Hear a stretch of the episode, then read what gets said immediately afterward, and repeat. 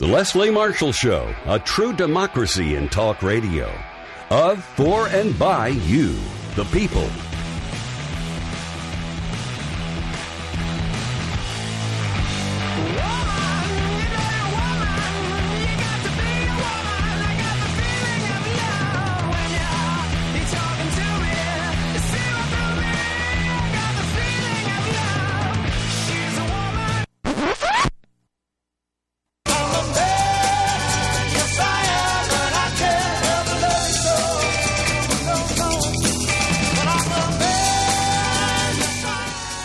Welcome to the Leslie Marshall Show. This is Mark Grimaldi, Leslie's executive producer. I will be with you for the next two hours. Leslie uh, will be uh, still in New York City. Uh, for those of you who saw her last night on the O'Reilly Factor, or today she was guest hosting the uh, show, uh, or one of the co hosts. She was guest hosting the show Outnumbered on Fox News Channel and I know she's got some other uh, appearances coming up uh, this week uh, while she's in New York City. Just follow her on Twitter or Facebook uh, to find out more about those. So, in the meantime, I am joined by our good friend Brad Bannon.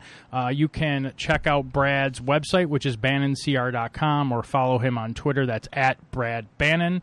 Uh, Brad is a polling message, or Brad, excuse me, runs Bannon Communications Research, which is a polling message development and media firm which helps labor unions, progressive issues groups, and Democratic candidates win public affairs and political campaigns. Recently, he acquired a new position as a weekly blogger for EpicTimes.com. He uh, formerly wrote for U.S. News and World Report, and he's also a lecturer in political science at Salem State University in Salem, Massachusetts. Brad, welcome to the show. Hey, Mark, how are you today? Uh, you know, uh, better than the Republican Party. I, I, I, pretty much can say that safely. Even if I would have gotten hit by a car, I think I could still say that safely. Yeah, well, uh, yeah, almost uh, anybody is doing better than the Republican Party today. So, what we're going to do for those, uh, before we get into it too far, uh, for those who haven't gotten to hear some of the speeches by the candidates last night, we're going to play some short clips of them, uh, come back, uh, and then go to Brad and pick his brain, and we'll get your thoughts as well about the Republican race wrapping up with Ted Cruz dropping out last night, John Kasich expected to drop out at 5 o'clock, and this is when it all started started last night when Ted Cruz, uh, unexpected to uh, many, even though he lost pretty handily uh, in Indiana, announced that he would be uh, dropping out of the Republican race for president. From the beginning, I've said that I would continue on as long as there was a viable path to victory. Tonight, I'm sorry to say, it appears that path has been foreclosed. Together, we left it all on the field in Indiana. We gave it everything we've got. But the voters chose another path. And so, with a heavy heart, but with boundless optimism for the long term future of our nation. We are suspending our campaign. So that was uh, Ted Cruz, and then the uh, the great uniter of the Republican Party, Donald Trump, just hours uh, after basically pulling from a National Enquirer story where he um, essentially insinuated that Ted Cruz's father was involved in the JFK assassination.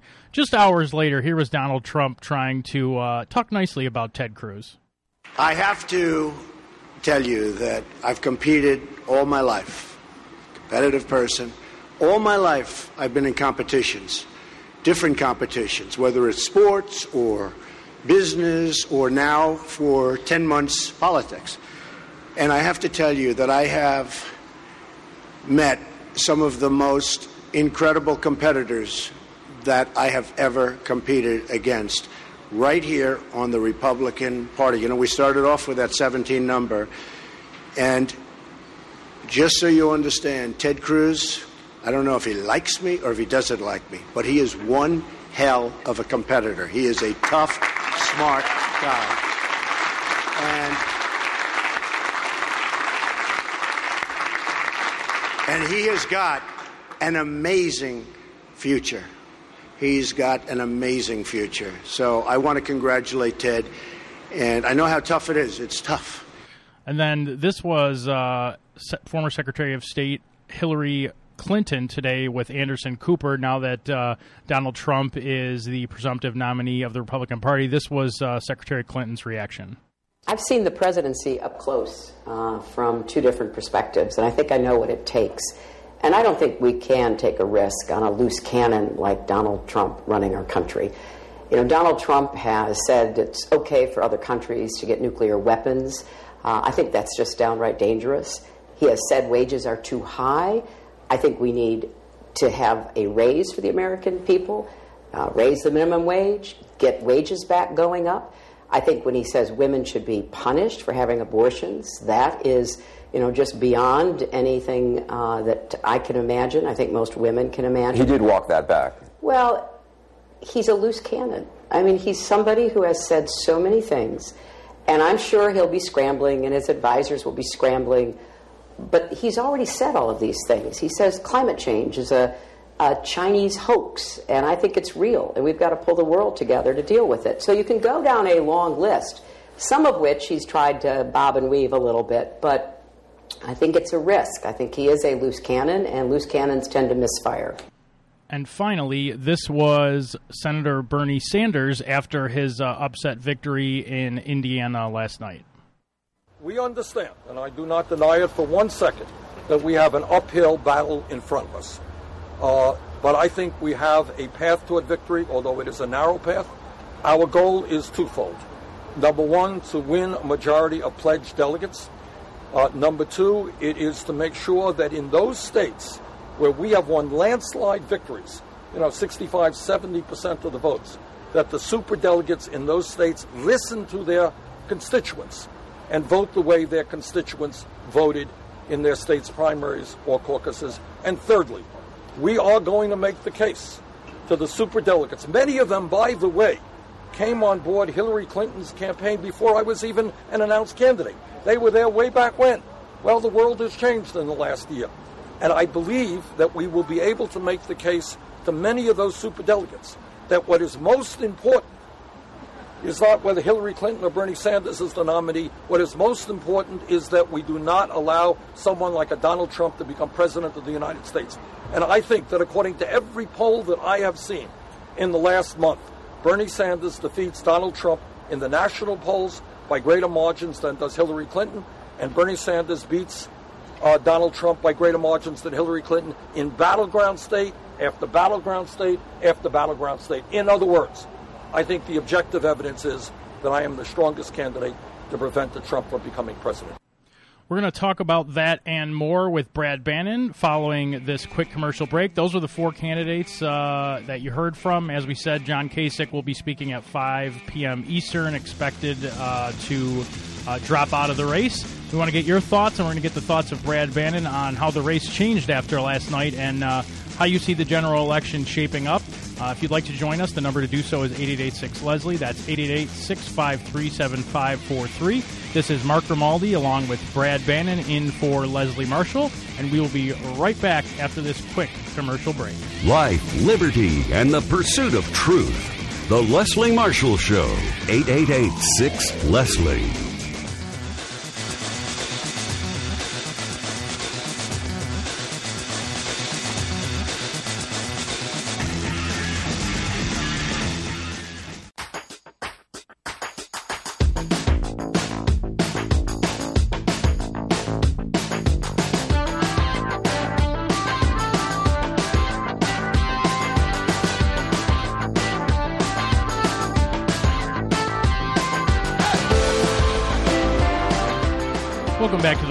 Marshall Show. This is Mark Grimaldi in for Leslie Marshall, joined by our good friend Brad Bannon. As promised, we're going to get into uh, the weeds here with Brad, if you will. So last night, Brad, Bernie Sanders beat the polling and won Indiana. Uh, what do you think the victory means for the race, and how do you see the Democratic race uh, shaping up? Well, uh, Bernie Sanders did win the race last night, but he won it by such a narrow margin. Uh, he may net two delegates, uh, and he's 600 behind. Uh, so uh, yeah, he has a real tough road ahead of him. So essentially, it doesn't really change the trajectory of the race. And I know previously you said you after the loss in New York, you thought it'd be good for Bernie to stay in as long as he softened his tone against Hillary, which he seems to have done. Do you still think that that's the case after last night's news uh, that the, the rest of the Republican nominees dropped out and uh, we now have Trump as the nominee? Yeah, I mean, you know, I remember last Tuesday night when he when Sanders won lost four of the five primaries. He said during the speech, uh, I'm going to continue in this race uh, to secure as many delegates as I can to influence the party platform. And I think that's fine. Uh, I think uh, as long as uh, he does uh, takes it easy on Hillary uh, and doesn't pillory Hillary, uh, we're fine. Uh, he has a perfect right to accumulate as many delegates as he wants and fight for the party platform. And I think by doing that, uh, the party will be better off for it.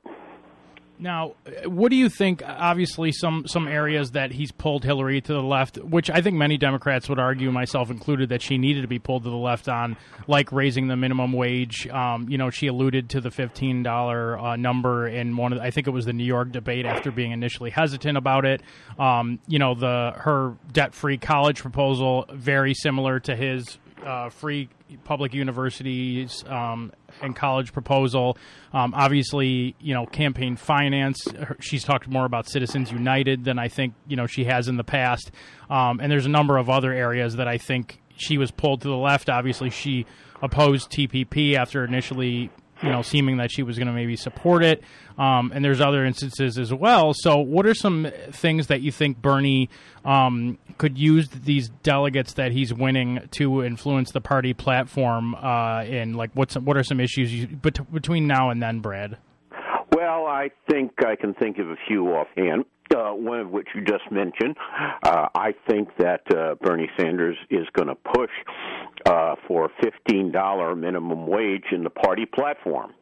Uh, and as you said, uh, Hillary Clinton has said she favored 12, uh, hinted during New York that she might go to 15, uh, but I think the Sanders people are going to insist it says $15 in the party platform. So that's one. Uh, I think the second thing the Sanders folks will push for is much stricter uh, uh, restrictions on uh, uh, behavior on Wall Street. Uh, very strict restrictions. Uh, and uh, oh, and I suspect they're also going to want it to be in the party platform uh, that they're uh, opposed to trade agreements, including including uh, the Trans-Pacific Partnership. So I think what the Sanders people are going to want to do is institutionalize them, get them in black and white in the party platform, and uh, I I think they have a decent chance of doing that uh, because one of the things you have to remember is that uh, a lot of Hillary's delegates are very liberal. And I suspect uh, when they start think you know when they go to the fifteen dollar minimum wage uh, or a prohibition against trade agreements, you, you'll have many uh, Hillary Clinton delegates slide off and, and vote for the uh, Sanders proposal. Now, how would the party, uh, the party's convention in Philadelphia, I believe it's in July, if I'm not mistaken. Uh, is it July, Brad, or is it June? Uh, starts on July 25th. July 25th. That's why I love Brad. You just knew he. I just knew he would know. Um, now, previously, you'd see the Republican starts on uh, July 18th. There you go. I remember. And there's there, so there's his first this year. Now, uh, speaking of the Democratic side, before we get to the Republican side, um, how will that convention look? I mean, I, I don't recall if Hillary spoke in the 2008 convention, um, but I know obviously you want a unified party. So if Bernie goes to that convention, um, you know, as he he is called that that he would do, and it's not officially you know done basically until the super delegates cast their ballots. How will that break down? I mean, would you expect him to be a, a speaker there, uh, giving his support for Hillary, or I mean, how how would you think that might break down? Obviously, I'm assuming President Obama will be one of the keynote speakers there, but just just kind of guesswork at this point. Yeah, well, I this is what I suspect is going to happen. Uh, I I think uh, the last primary, California, New Jersey, and a couple others, uh, I think are on June seventh. Uh, I think starting June eighth, uh, they will uh, Hillary Clinton will roll out uh, formal endorsements by the superdelegates, uh, where they actually come out and say, you know, we're with Hillary, hell or high water. And I suspect by the time the convention starts, if you add together those super delegates who are now pledged super delegates, uh, she'll have enough votes for the nomination walking into Philadelphia. Uh, and in that case, or in either case, um, I would fully expect Senator Sanders is going to have a prominent speaking part.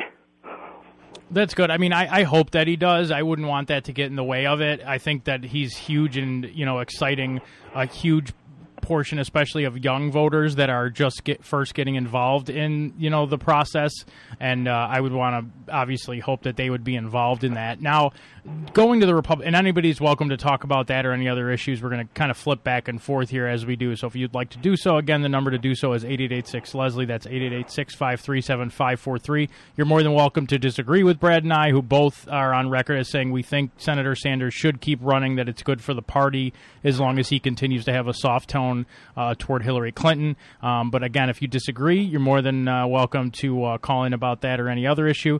Now, flipping to the Republican side, with Ted Cruz dropping out last night and John Kasich today, Donald Trump is the presumptive nominee. Do you think Cruz will endorse Trump, Brad? Well, I think eventually probably he probably will, but it's not. It's going to take a while. Uh, remember uh, in that clip you played, Donald Trump says he doesn't know whether Ted Cruz likes him or dislikes him. I have the answer to that question. Yesterday, Ted Cruz called Trump a pathological liar. Uh, so my guess is that means he dislikes Donald Trump. Uh, and it's going to take a while for Cruz to get over this. I mean, Trump savaged the other candidates. Uh, he called uh, Cruz uh, Lyin' Ted. Uh, he had, you know, derogative names for all the candidates. Uh, and I suspect most of them will eventually sign on, uh, but it's going to be a while, and especially with Cruz, because Cruz is very angry. So that's going to be a while. Uh, by the way, in the uh, Cruz clip you played, uh, he said uh, Cruz said we had decided to suspend our campaign. Um, the we that he referred to are the three people who voted for him in the last month. Yeah, I, seriously. I mean, he. I really thought Brad. I mean, there's about a minute left, and we'll get we'll get to Kasich. But I, I honestly was expecting a contested convention, and then after New York, it really seemed to, to change things by the wide margins that, that Trump was winning at. So we'll talk about that after the break. If you'd like to join in with uh, myself, Mark Grimaldi, and Brad Bannon, you're welcome to do so at 8886 Leslie. That's 888 653 7543. Do you think Ted Cruz will endorse Donald Trump? And if so, how long do you think that's going to take? Because uh, initially they seemed very buddy buddy, but then as Brad alluded to, they really went after each other hard. Um, in addition to calling uh, Trump a pathological liar yesterday, Cruz, um, when he heard about Trump calling, uh, insinuating that his father was uh, involved in the JFK assassination, Trump, that is, saying that about Cruz's father, Cruz called uh, Trump also a serial philanderer talked about a quote from the Howard Stern show years ago where Trump said his battle with venereal disease was his own Vietnam. Some really dark stuff from Trump's past. So if you'd like to get in, 8886 Leslie.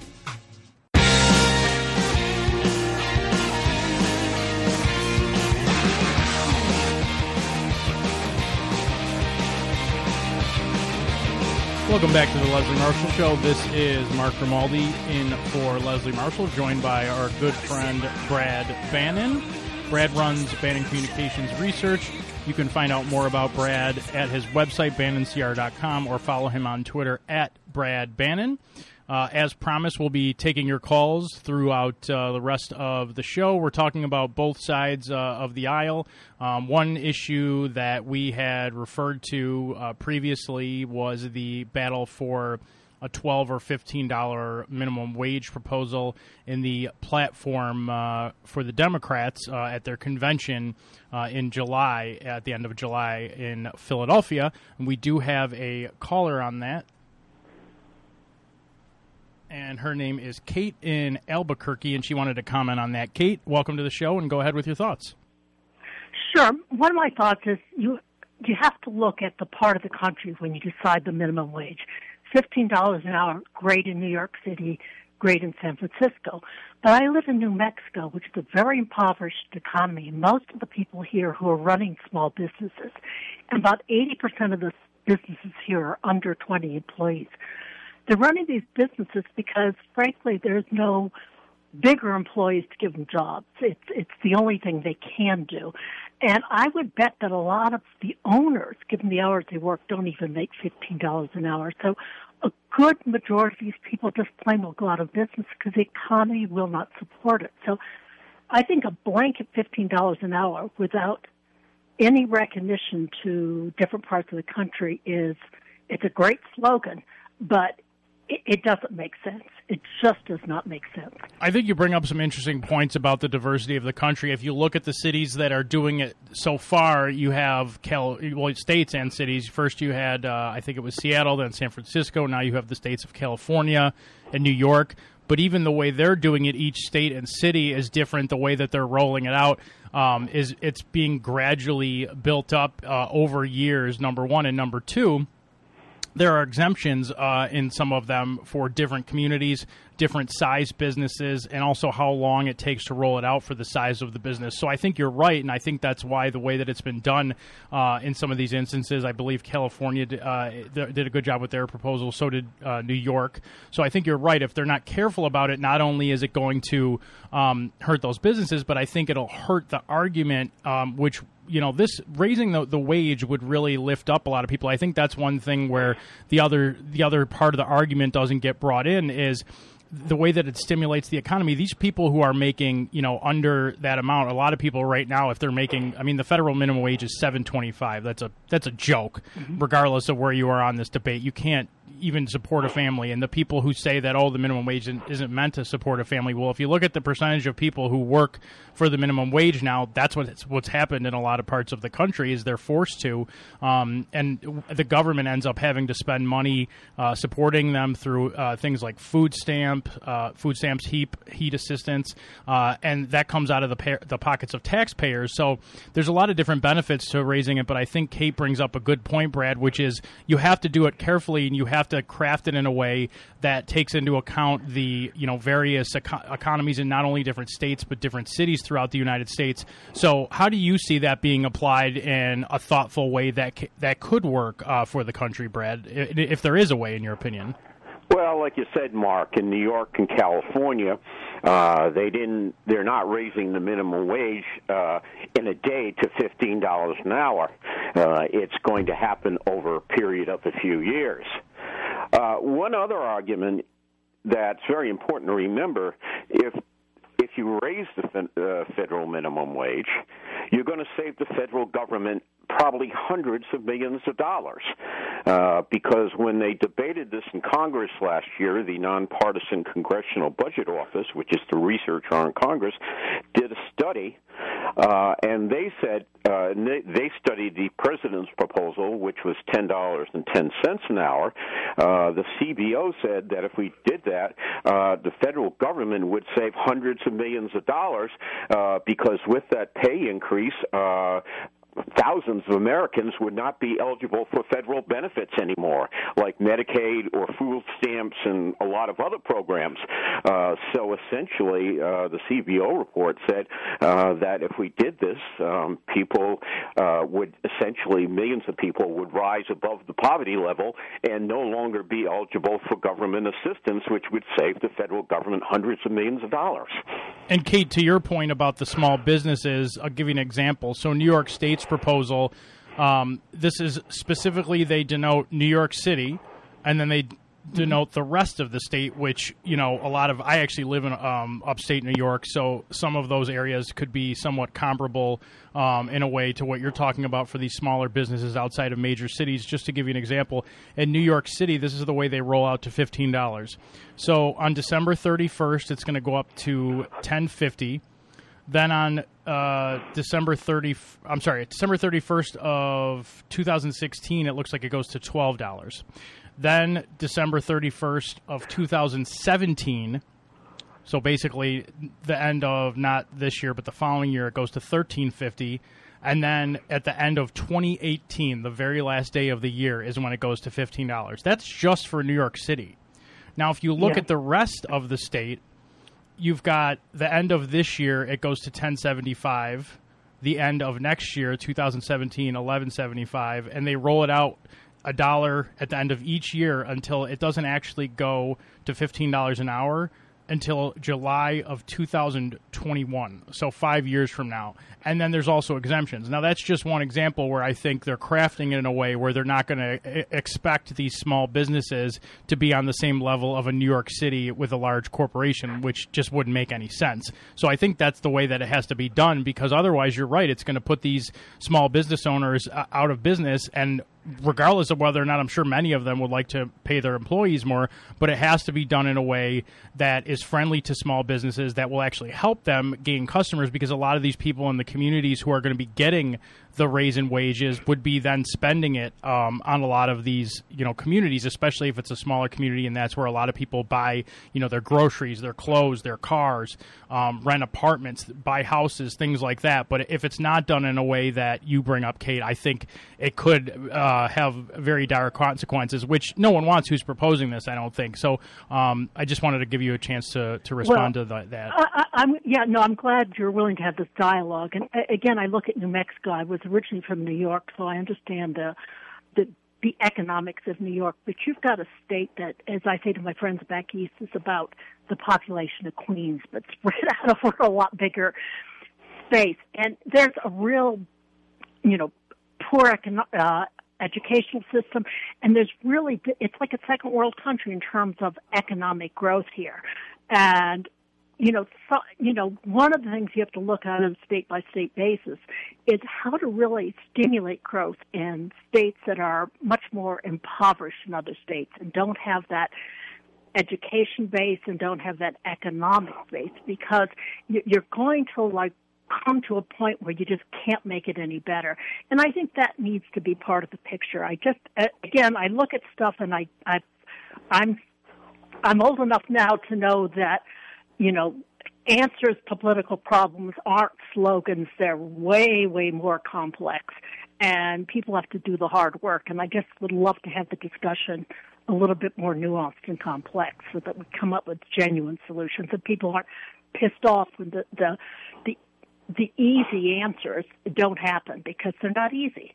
No, I think you're right, and I think that's a good point. If you look at the way that the conversation started and where it started on the ground um, with a lot of the fast food workers in places like you, you mentioned, like New York City, I think the idea that it's going to other parts of the country is important, the way that it's talked about and the way that it's done and how long it takes to roll it out. And also, um, basically, you know, you have to have certain exemptions and you have to have, I think, businesses that have incentives to do this. So whether it means, for instance, taking that savings that Brad brings up that the federal government will have and using that for, let's just say, small business tax credits. I mean, that would be a great mm-hmm. idea because then you're giving, basically taking the money out that, you know, not all of it, obviously, but that's spent on assistance like that.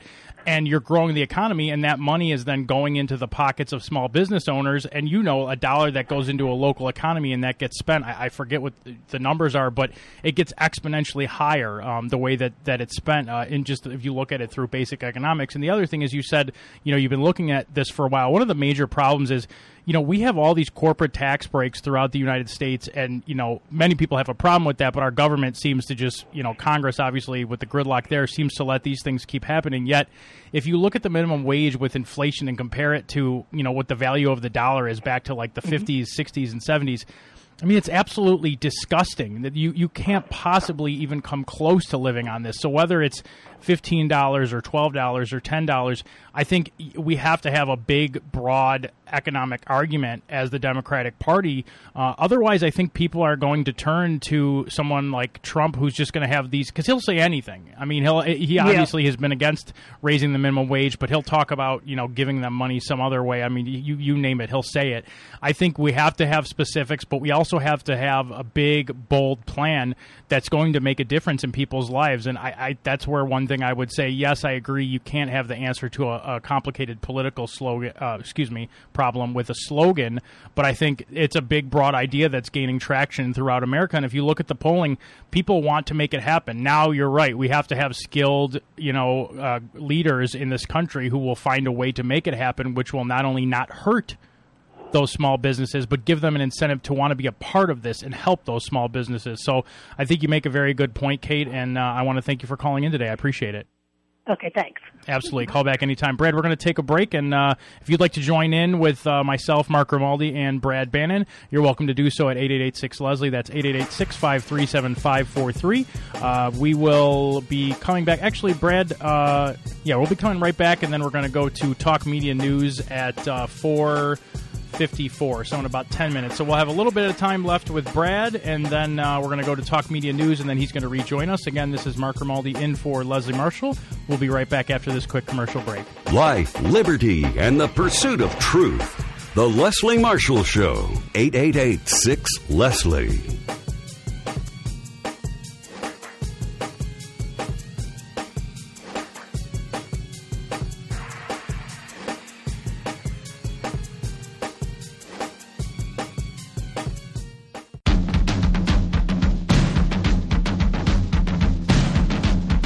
Welcome back to the Leslie Marshall Show. This is Mark Grimaldi in for Leslie Marshall, joined by our good friend Brad Bannon. So, Brad, we talked about that you think Ted Cruz will eventually uh, endorse probably, I think you said, will eventually endorse uh, Donald Trump. What about John Kasich? I, I, read that he's not expected to do any endorsement today at 5. I mean, you never know until the speech actually happens.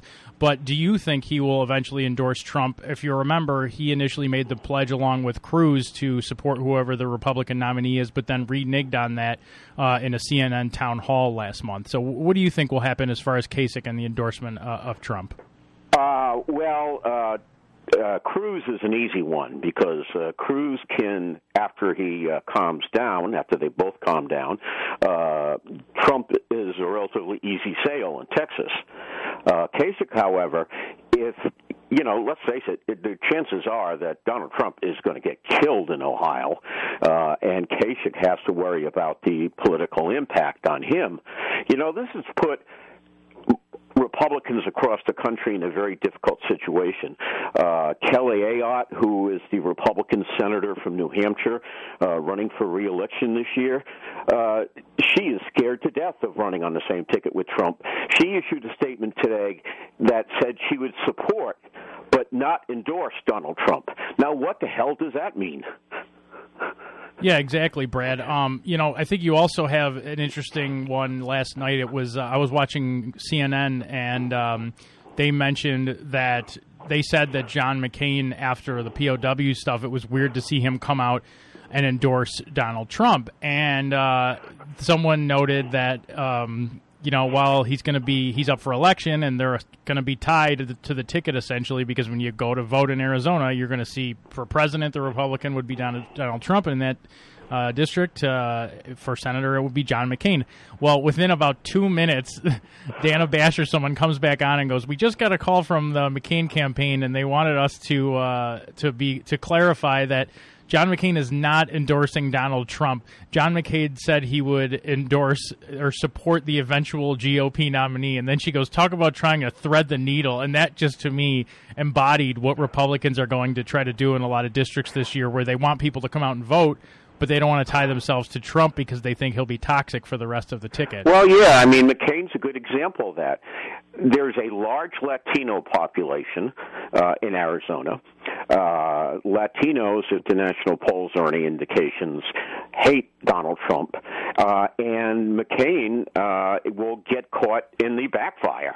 Uh, so he has to be really careful because uh, the Latino turnout in Arizona and other places is going to go through the roof in November, um, and that could very easily bring John McCain down.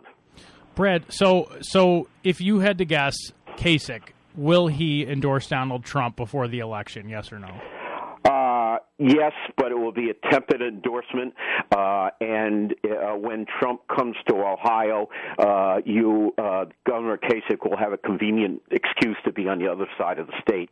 Yeah, I, I think that could very well happen. Brad, uh, we're going to go to our Talk Media News service, but we're going to be rejoined by Brad at the top of next hour. In the meantime, we go to our good friend, Talk Media News reporter Bob Ney. Bob, how you doing today? Good. We are watching Ohio as you and I speak.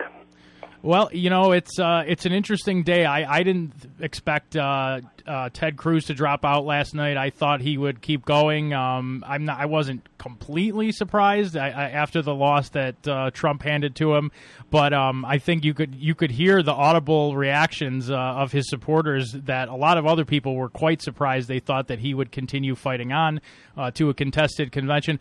Bob, for most of our audience who have heard you be part of the Leslie Marshall Show family for a while while with Talk Media News. They know that you're a, a, former Republican congressman. What do you make of all this, Bob? I mean, give us your perspective on, on uh, the happenings in the GOP and the fact that Donald Trump is now the top of the ticket.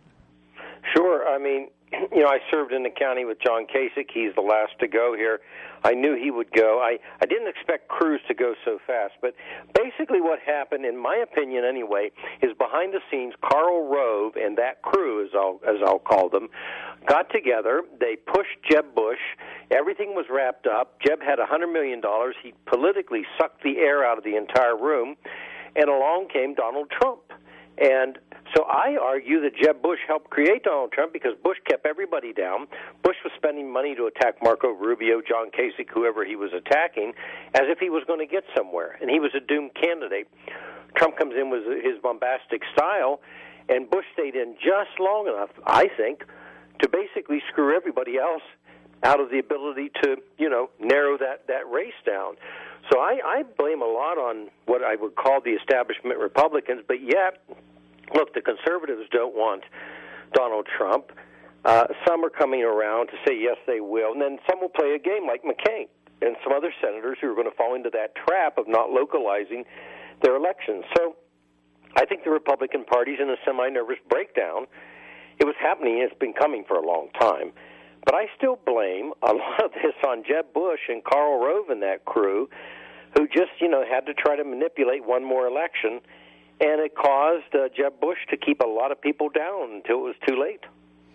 Bob, you know, you seeing a Republican like Donald Trump, or even just seeing Donald Trump and the things that he said in 2016 about so many different demographics you know, I I have a daughter who's one and a half, so she's barely speaking enough for me to even communicate anything like that to her. But I can imagine, you know, if I had a a, a child who was maybe ten or eleven or twelve, and hearing different instances of schools who are having sporting contests and Latino athletes being, um, you know, jeered at and people chanting Trump, and and in school some kids being told that they're going to be deported once Trump is president.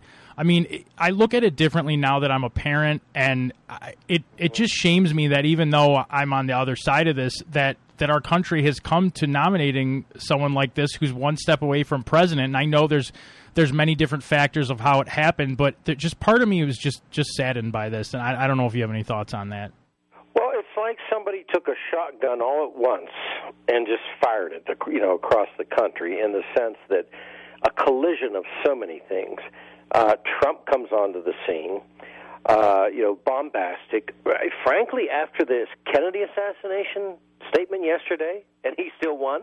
I mean, I, you know that old thing where he said he could shoot somebody. Yeah, that might very well be true. So you know, you have the most outlandish statements that never normally would have lasted over two days in American politics. Then you have this fear factor of people afraid, you know, and and uh, killings and a lot of shootings here in America. Period.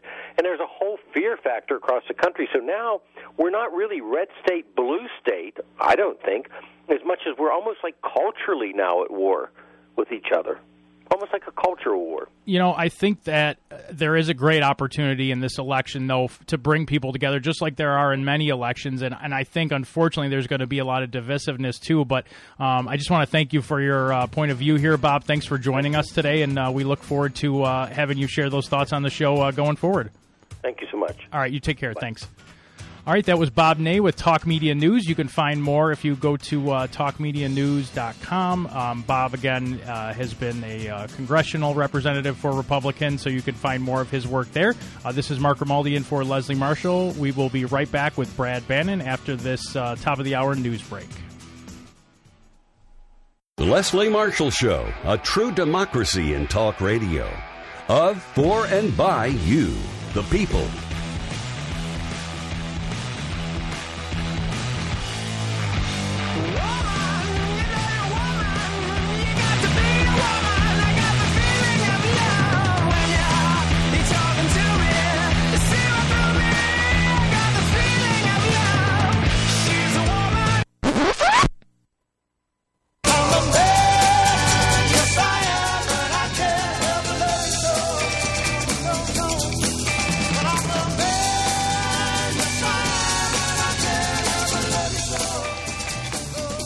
Welcome to the Leslie Marshall Show. This is Mark Grimaldi, Leslie's executive producer, in for Leslie for the next hour. And as we were last hour, we're joined by a good friend of the show, Brad Bannon, who runs Bannon Communications Research, which is a polling, message development, and media firm that helps labor unions, progressive issue groups, and Democratic candidates win public affairs and political campaigns. He's also a lecturer in political science at Salem State University in Salem, Massachusetts, and he blogs weekly for EpicTimes.com. You can find his website, which is uh, BannonCR.com.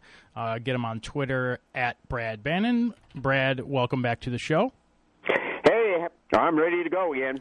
All right, brother. So uh, I wanted to get a little bit more into uh, what we were discussing last hour. Um, you know, many Democrats were hoping for a contested convention to quote unquote bloody the eventual Republican nominee, and now that's not happening. Um, does that change the race? Uh, you know, going into November, and if so, how, in your opinion? Well, I think it. Uh, I think it helps uh, I think it helps the Republicans that they're not going to have uh, a nasty fight over the nomination in Cleveland, uh, and better to get these things worked out now uh, than to get worked out in July when you're a lot closer to the election. So I think it is an advantage uh, they've got this thing settled. Damn it, that's what I thought too. But you know, I had to ask Brad just to make sure. I still think they have a lot of problems, but that's one of the reasons I was rooting for it as a, a progressive Democrat. Well, they do have they do have a lot of problems. They do. I mean, that's the thing. They have a lot more unifying that they have to do as opposed to uh, the Democrats. And talking about um, the uh, the convention that the Republicans are going to have, uh, I think you said it's July 18th. It starts. Brad, is that right? Right. And, you know, one thing interesting about the Republican convention, uh, last week, uh, the chairman of the Republican Congressional Campaign Committee uh, advised Republican House candidates not to go to Cleveland. Uh, and the uh, he did that for a very simple reason. Uh, there, he is scared to death, as many Republicans in Washington, that not only is Trump going to lose, but he's going to take down a lot of Republican congressional candidates with him. So basically, Cleveland's a toxic area zone, even for Republicans. Yeah, I think you're right about that. You know, the other thing is, Brad, speaking of the convention in uh, July, uh, what party leaders of the Republican Party do you think will not go to the Republican convention of the major party leaders? I think obviously you're not going to see, you know, either uh, Bush there. You know, none of the Bushes. Obviously, W. George H. W. won't be there. Um, I don't. Um, obviously, Mitt Romney won't be there, um, and I don't think any of them will be supporting Trump or, like I said, at the convention. So uh, that's. I think it'll be really interesting to see uh, how many people don't show up there. Oh yeah, I think you're going to have.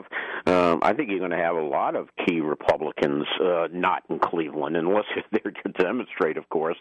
Uh, yeah, I think, and you know, again, uh, I think uh, there are several Republicans uh, involved in key uh, Senate and House races, uh, and that won't want to be seen in Cleveland. Uh, one of them is uh, the incumbent Republican senator in Ohio, uh, who's in a very tough race before uh, against uh, former Governor Ted Strickland. Uh, the convention's in his state, and my guess is he won't even show up. Um, the same thing may be true of uh, uh, John McCain, who's in a very tight race with a la- large Latino vote.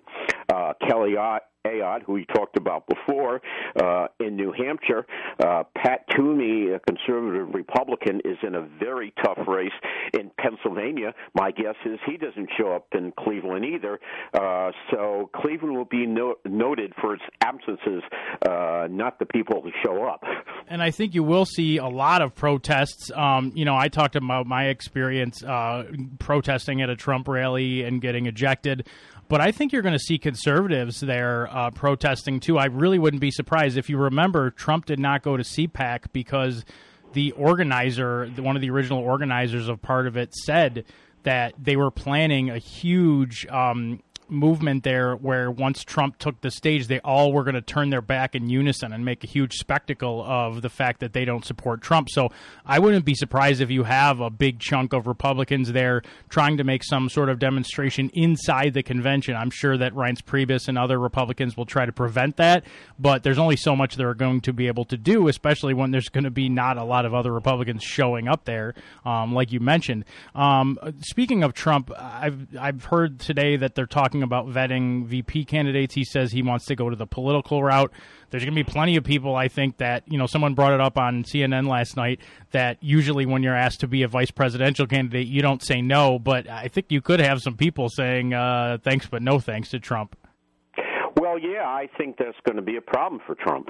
Um, I think there are many Republicans uh, who don't want to be uh, caught in the same city block as Donald Trump, uh, much less run on a ticket as vice president with him. Yeah, and I think he's going to probably have to scrape towards the bar, bottom of the barrel uh, because I doubt, um, you know, there are many Republicans who want to make the race, mainly because um, they fear, and this is the Republicans, not me saying this, most Republicans think that Donald Trump is going to get killed in November, and they don't want to be near him when his body falls. Uh, and you know, I mean, it wouldn't surprise me if he ends up going to someone like Ben Carson, who said he he would uh, be on Trump's ticket as asked, because I don't think he's going to get anyone uh, uh, prominent. Uh, you know, if I was Trump and I was looking at a VP, I'd go to I'd look at John Kasich um, or Marco Rubio uh, because they both uh, are from key uh, states with lots of electoral votes. But the reality is, I doubt either of them would want to be on the ticket. That's one I, he wants to go the political route. That's one that would um, I think give me some pause as a Democrat. I would not like to see him pick Kasich because Kasich's moderate. He's very popular in Ohio. That said, Trump would still be at the top of the ticket um, that people would have to vote for. But I also agree with you. I, am not sure Kasich would really want anything to do with, uh, you know, ha- being a VP choice for Trump. I would be less surprised if he did what you said, which would be like a tepid endorsement of him. And when Trump goes to Ohio, he's mysteriously not there that day. I think you put that well, Brad. So that'll be interesting to see. Um, also, uh, last night, Michael Smerconish, who is a CNN um, political analyst, made the point uh, after uh, Trump, or excuse me, Cruz dropped out, uh, talking about Trump, what he faces in the general election. To your point, Brad, uh, 59% of the white vote got George H.W. Bush 426 electoral votes in 1988.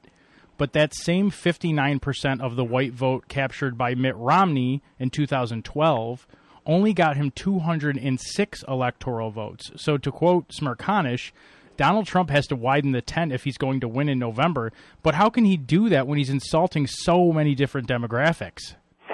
Well, yeah, I think that's actually one of the amazing things is that the last two uh, Republican uh, candidates, uh, Mitt Romney uh, and uh, John McCain, both clobbered uh, Barack Obama with white voters.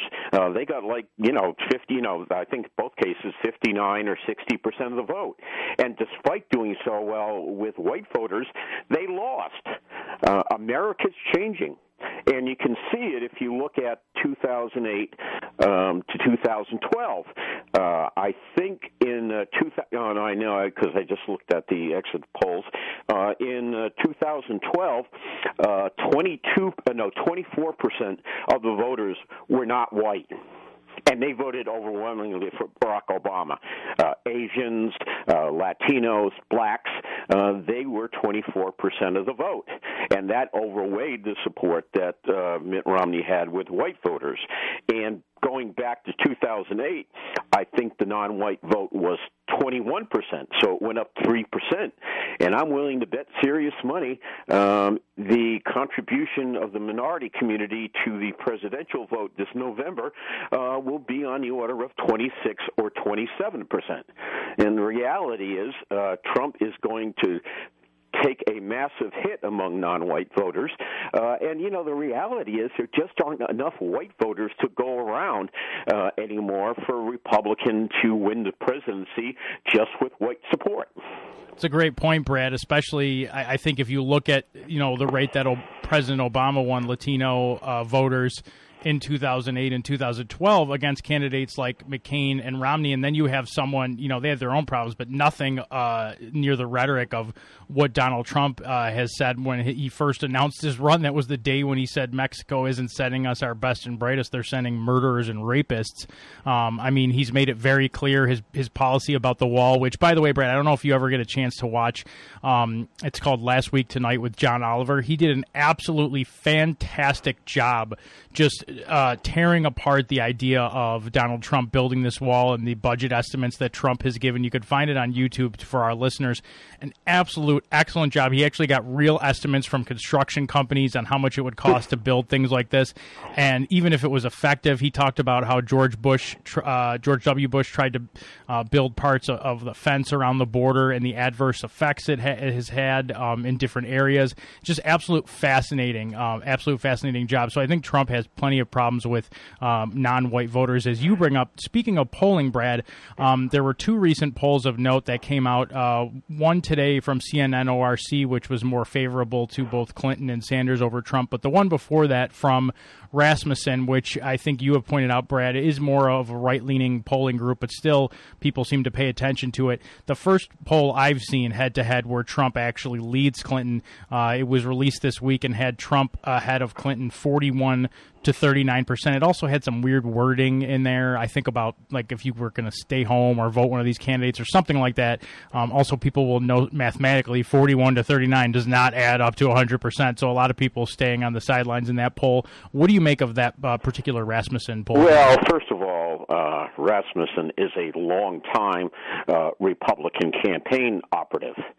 Uh, so I would view uh, any polling that he releases uh, with a several grains of salt uh, because it looks to me, uh, if you look at two other national polls that came out last week, uh, they both had Hillary Clinton up by seven points uh, over uh, Trump.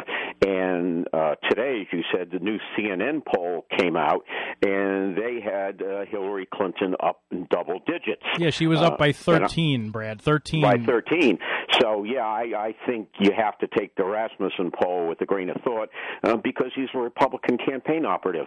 Very good point, Brad. We're going to go to break. If anyone would like to join in that conversation, talking about the matchups between uh, Trump and Clinton or Trump and Sanders, as we'll get to uh, some of those polls uh, coming into the break here, you're welcome to do so. Uh, we've got a couple lines open if you'd like to join with Brad Bannon, uh, our Democratic strategist and guest host of the show today, along with myself, Mark Grimaldi, Leslie's executive producer. You can do so at 8886 Leslie. That's 888 653 7543. We'll be right back after this quick commercial break.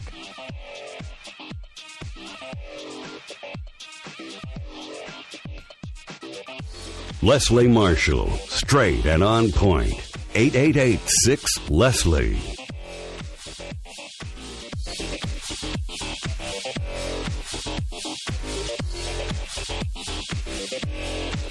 Thank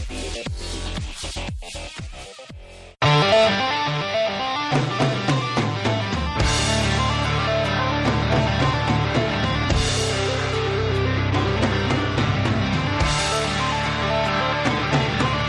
Welcome back to the Leslie Marshall Show. This is Mark Grimaldi in with Brad Bannon. We have some calls we're going to get to. We do have uh, two lines left open, so if you'd like to get in, uh, I would try to do so now. Uh, if you get in now, we can pretty much uh, guarantee that uh, we'll be able to get you on before the end of the show.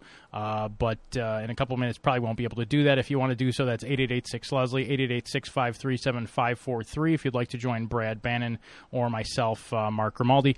Brad, I wanted to go to uh, a caller, um, Bobby, uh, who's in Albuquerque, and wanted to rebut an earlier call a bit. Kate um, from Albuquerque, who wanted to talk a little bit about uh, the minimum wage, and he also is in uh, Albuquerque. Bobby, welcome to the show. Thank you. Thank you for taking my call. Absolutely. So go ahead with your thoughts. Um, well, I, I just wanted to point out uh, the lady. I think you said her name was Kate. Kate, yes. Uh, she uh, claimed to be from New Mexico, and then did a broad brush assessment of New Mexico as some type of third world country. She seems very articulate and knowledgeable regarding wages, business, and economics, and all of those matters. But the argument she put forth was an argument she put forth against the minimum, not her, but people put forth against the minimum wage increase in Santa Fe. New Mexico as a state, I'm from New Mexico, really from New Mexico, born and raised, as a state is as diverse economically as the entire country. We have very, very expensive communities, some of the highest uh, economies in the our highest priced economies in the nation, and we have some of the poorest communities. So we're all over the place as far as that goes. But the problem and the argument she says is created was deemed invalid through the experiment in Santa Fe.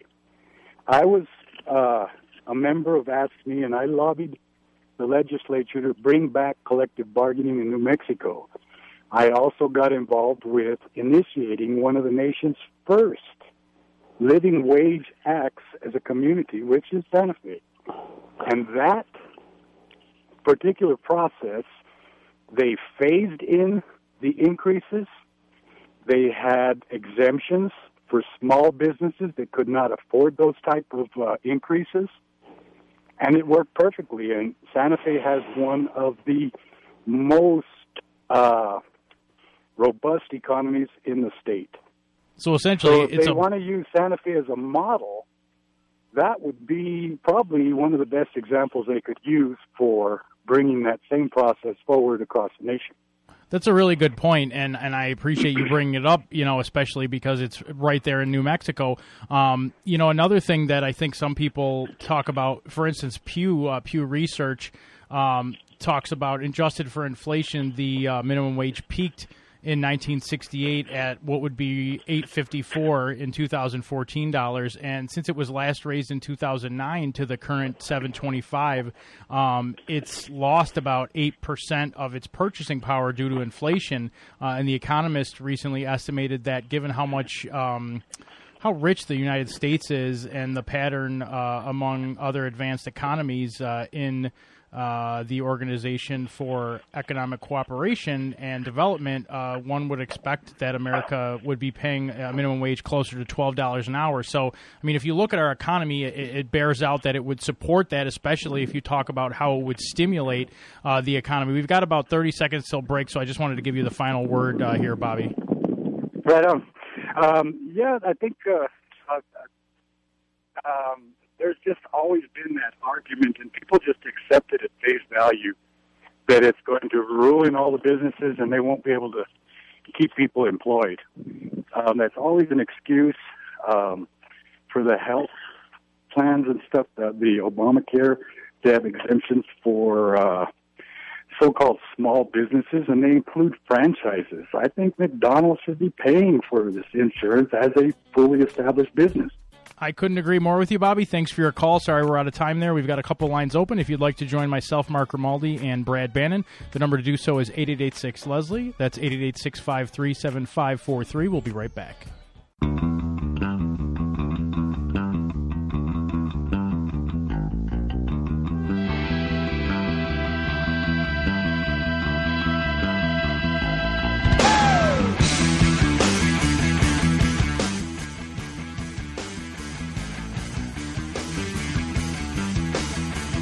Welcome back to the Leslie Marshall Show. This is Mark Grimaldi in for Leslie Marshall. We're joined by Brad Bannon.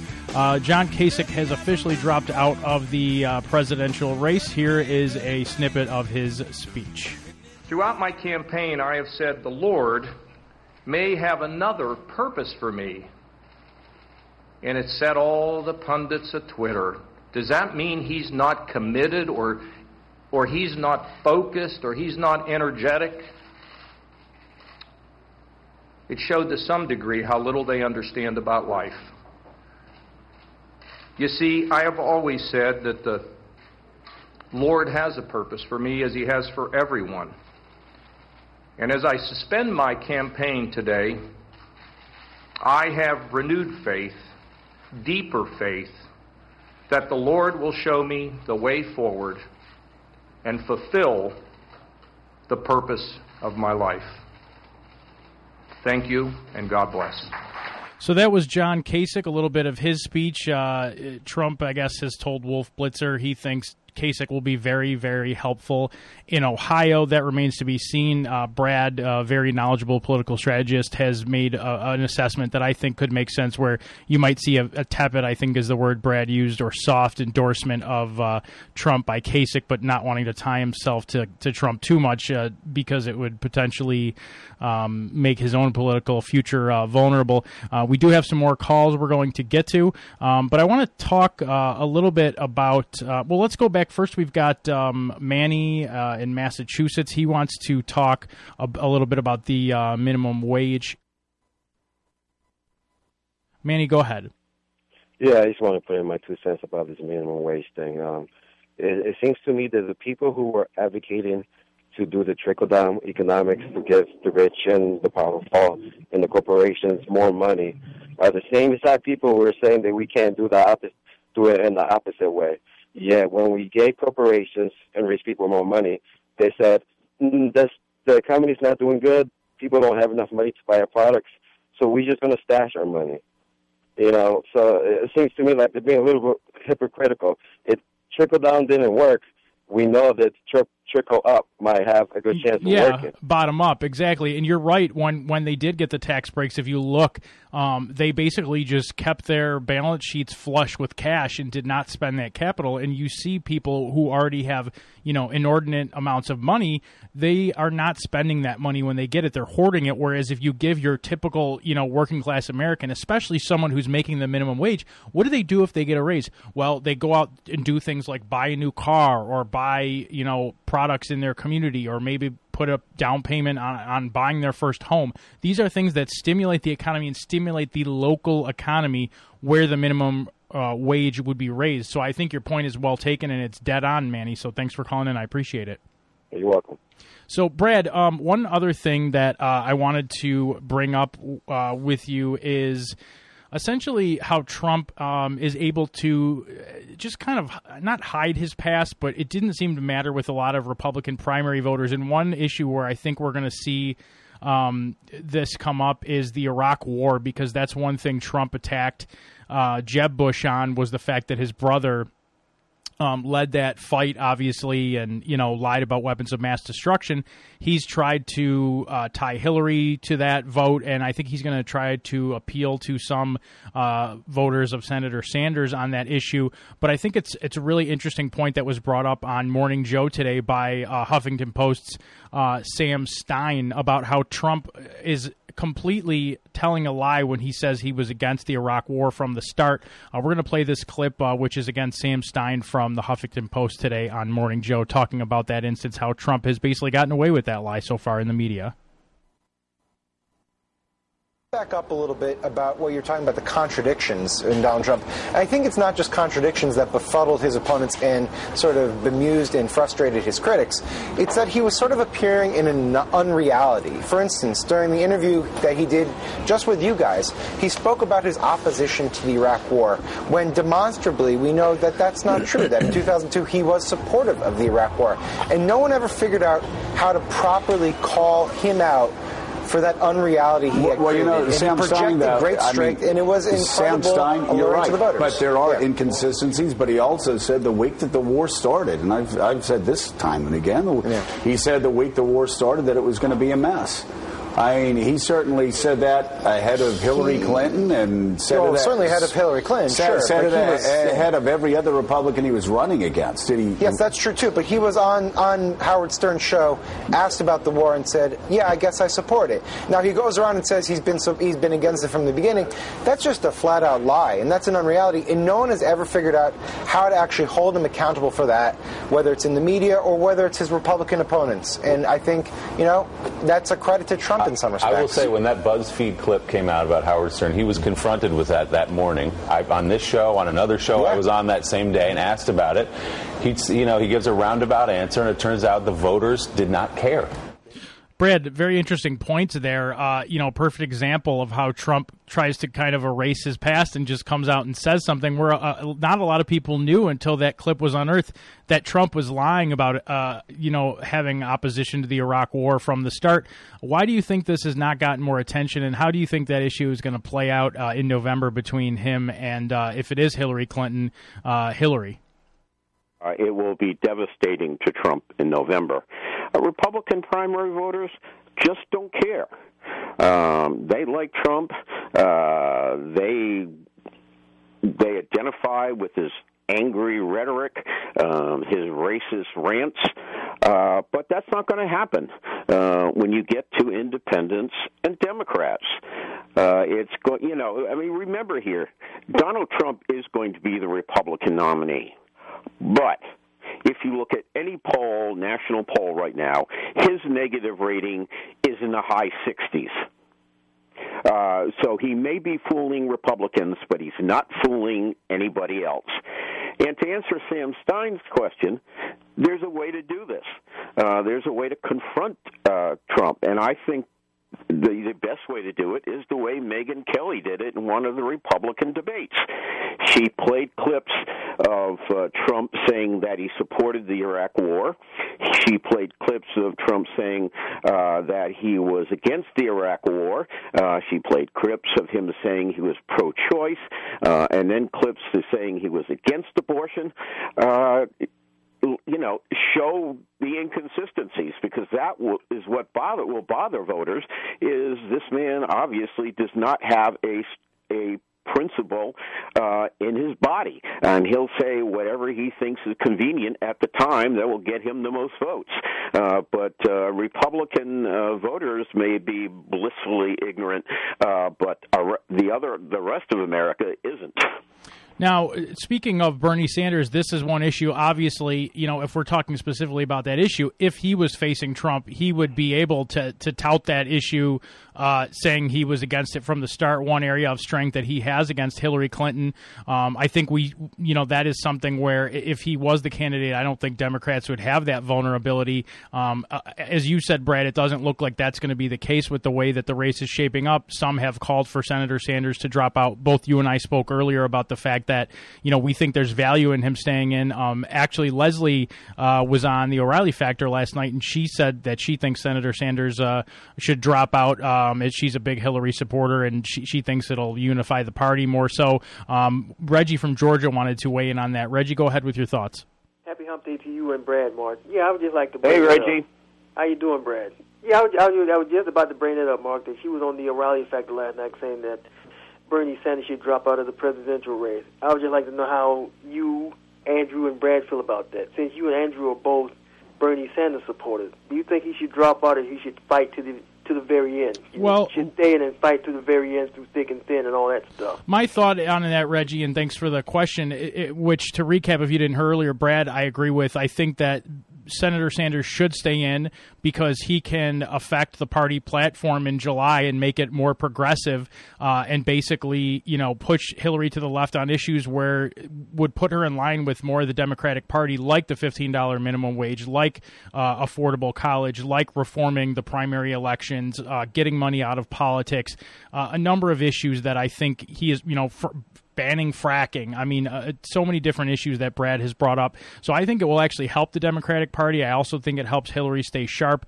I do think that after the June 7th series of primaries, specifically California, that they need to come together, whether that means they're technically still running against one another, but, um, you know, they start to unify behind the scenes. I, you know, I don't know exactly how that will work. Um, I do think that there's some positives that if he did drop out sooner, you know, you could tr- you could work on unifying the party a little bit sooner. But I think honestly that having a stronger party platform will be more valuable than that additional time. And you don't have the viciousness on the Democratic side, especially after Senator Sanders' uh, loss in New York. Things really quieted down. You had the peak of it before in New York where they were going at each other, where you saw the Republicans still ravaging each other. I, I just don't think you have the negatives on the Democratic side of them uh, still going. And it, and it, keeps, you know, uh, attention on the race. Whereas now you're just going to be seeing Trump rallies. They don't have any more elections to really look forward to, and you're going to have the quote unquote coverage of the horse race on the Democratic side, which is going to get them uh, media attention. And I think they're both going to be attacking Trump versus attacking each other, so it's going to be two on one uh, in a certain in, in, a certain sense. Uh, would you agree with that, Brad? Uh, yeah, and you know, remember here that uh, you know, I, agree with you. I think Bernie Sanders has really toned down his rhetoric, anti-Clinton rhetoric, uh, since New York, uh, and uh, you know, I, you know, I don't think it really does Hillary Clinton any damage that he's staying in, um, as long as he doesn't beat the crap out of her, which he was doing uh, during the campaign in New York. Um, but I don't think he's going to do that anymore. I mean, look at the math. Last Tuesday, uh, Bernie Sanders says he was staying in the race, not to win the nomination, but he said he was staying in the race to influence the party platform. Last week, uh, he he fired two or three hundred staffers. He said he didn't need anymore uh, because he was focusing on California. Well, guess what? He does need those staffers because if he hopes to be the if he wanted to be the nominee, they should be working on the general election right now. Uh, Hillary Clinton has hundreds of staffers working in places like Ohio and Florida now, even though they have their primaries uh, because they're going to be key states in November. Uh, so I disagree with Senator Sanders' argument that he doesn't need them. Uh, he does. Um, but uh, I, I, you know, the other thing is uh, there was a precipitous drop uh, in Bernie Sanders' uh, fundraising last month. Uh, so I think one of the considerations he's going to have to deal with is is money.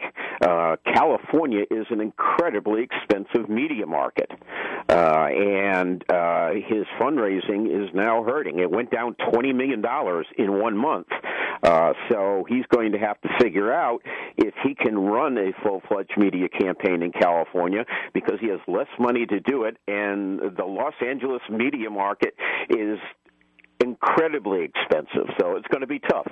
So I think you know what you're saying, Brad, is he's indicating that you know he's softening his tone with, and he said his goal is to influence the party platform. So I think you and I are in agreement on that. Going into break, I want to leave you with a question, Brad, to think about, and our our callers are welcome to do so as well. Um, how does Hillary stress her experience, which will be a one compared to Trump on issues like foreign policy, you know, and keeping Americans safe versus a, a as she called Trump today, a loose cannon but while still dealing with the fact that 2016 seems to be the anti establishment election. We'll get Brad's thoughts on that after this commercial break. This is Mark Grimaldi in for Leslie Marshall. One more segment. If you would like to join us, the number to do so is 8886 Leslie. That's 888 653 7543. Again, check out Brad on Twitter at Brad Bannon. You can follow me, Mark Grimaldi. My handle is at Mark J. Grimaldi. That's G R I M A L D I. We'll be right back after this quick commercial break.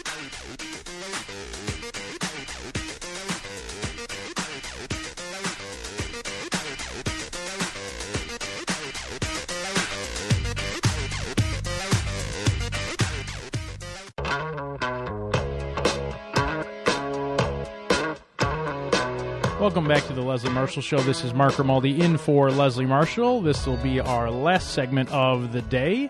I am joined again by a good friend of the show and Democratic political strategist Brad Bannon. Brad, so before the break, just to recap for those who are listening, uh, the question I wanted to get your thoughts on is how does Hillary stress her experience, which will be a positive when compared to Trump on issues like foreign policy, while still dealing with the fact that 2016 seems to be the anti establishment election? Well, I think the uh, biggest advantage Trump will have uh, is the fact that large numbers of Americans are angry about the direction of the country, and that's Trump's base, uh, and he will apply to play that as much as he can. Now, on, in terms of Hillary, it's always interesting uh, watching uh, when they ask in the national polls detailed questions about what they like and dislike about candidates. Uh, Hillary's biggest problem um, is that there are large numbers of Americans who have doubt um, about her integrity. Uh, the problem is even larger, more uh, voters uh, have doubts about Donald Trump's in- integrity. And on the flip side, even a lot of people who don't like Hillary Clinton, when you ask them if she has the strength and experience to lead the country, uh, she knocks the ball out of the park. She goes up into the 60% range. So that's why she was talking about foreign policy today, uh, because I think that is an incredibly uh, big liability for Trump. You know, and I've said this, I think I said this before on the show, uh, but in Trump, Americans know it's a bad world out there. And what they want is some reassurance that the person making foreign policy decisions has a steady hand uh, and is not going to push uh, the red button because um, he had a bad uh, cup of coffee in the morning. Uh, and that's Trump's biggest liability. And Hillary will play the foreign policy card to the hilt because even voters that don't like her think she's adept at handling foreign policy. And tr- they don't trust Trump on that issue. Brett, how, I mean, to take a step back, how can a candidate like Trump, who seems so just unintelligent, unprepared, and hateful, win the nomination of one of the two major parties in America? I mean, it's stunning if you really step back and look at it. Well, yeah, it is stunning. It really is. Uh, and I think what it's, you know, I think what Trump's nomination says more than anything else uh, is that uh, the Republican Party, uh, he was able to do this uh, because the Republican Party was on its deathbed. Uh, he's like a virus. If somebody's already sick, uh, the virus is going to make him sicker, and I think that's what happened to the Republican Party. The Republican Party has lost the popular vote in five of the six last six presidential elections, and the reality is the Republican, you know, even if they had a good candidate, let's say John Kasich, they would have a tough time uh, winning because they don't understand Republicans. The Republican Party is hurting not because of Donald Trump, but because the Republicans don't understand one fundamental fact that this nation is changing. Uh, they have the Republicans have always uh, skated because they know they could count on a big lot of support from white voters. Well, the problem is there are less and less white voters voting every year, and more and more Latinos, and the Republicans don't get that. Uh, and what happens if parties don't adapt to changing circumstances? They die. Uh, and I think th- the reason Trump was able to take the nomination was because the Republican Party was already uh, in its sickbed, and Trump's just finishing finishing them off. How do you see the Republican Party moving forward if Trump does not win, Brad? Well, uh, it's not going to be easy. Um, they've got to, you know, there's one reality the Republican Party has to deal with if they're ever going to be successful in a presidential election ever again. They have to find a way to appeal to non-white voters because every four years there are going to be more and more non-white voters and fewer white voters in the voting pool. And they're going to have to find a way to do that. And you know, doing what Donald Trump does, which is you know basically racist rhetoric, is making it worse for the Republican Party. And they're going to have to move on from that if they're going to be uh, successful, because they can't, you can't win a presidential election and uh, uh, John McCain and Mitt Romney both got a large chunk of the white vote, but it didn't do them any good. And a lot of Republicans still haven't figured that out. And until they do, they'll continue to go downhill. Brad, thank you so much for joining us today. Always a pleasure. I'd like everyone to uh, check out Brad's work. You can uh, check him out on Twitter and follow him like I do. Uh, his handle is at Brad Bannon. That's B R A D B A N N O N. Check out his website, which is bannoncr.com. Uh, my name is Mark Grimaldi, Leslie's executive producer. I appreciate you joining us today. If you want to follow me on Twitter, it's at Mark J. Grimaldi. That's G R I M A L D I.